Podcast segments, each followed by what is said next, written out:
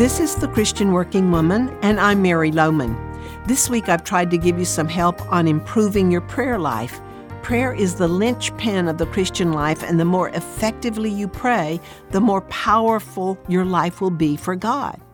Now remember, there are all kinds of prayers, as Paul wrote to the Ephesians, and pray in the Spirit on all occasions with all kinds of prayers and requests, he said. Our private prayer time will have a different nature than our corporate prayer. We need to be aware of what's appropriate in a group setting versus our personal prayers.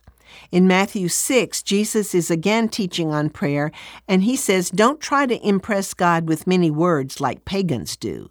God is not impressed with lengthy prayers. Lengthy prayers do not carry more weight with God just because they're long.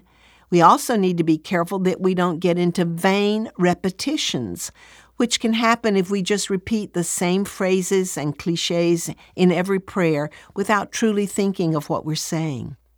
Phillips Brooks has written Prayer is not conquering God's reluctances, but taking hold of God's willingness. We don't pray to try to persuade God to do what we want Him to do. We pray so that we can align ourselves with His purpose in our lives and take hold of all He wants to do for us and through us. Prayer is for our benefit. God has no need to know. We don't have to educate Him. He knows everything before we ask Him or tell Him.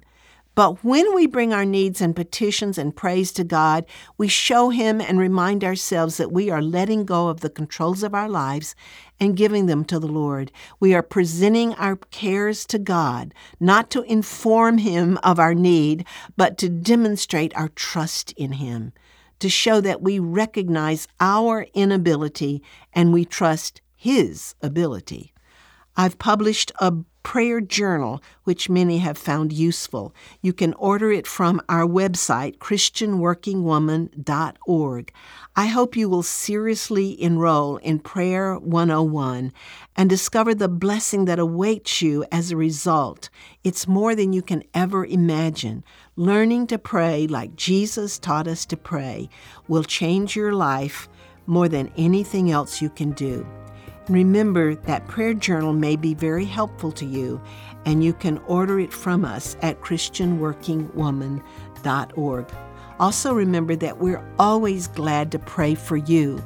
You can let us know your prayer need through our website at ChristianWorkingWoman.org.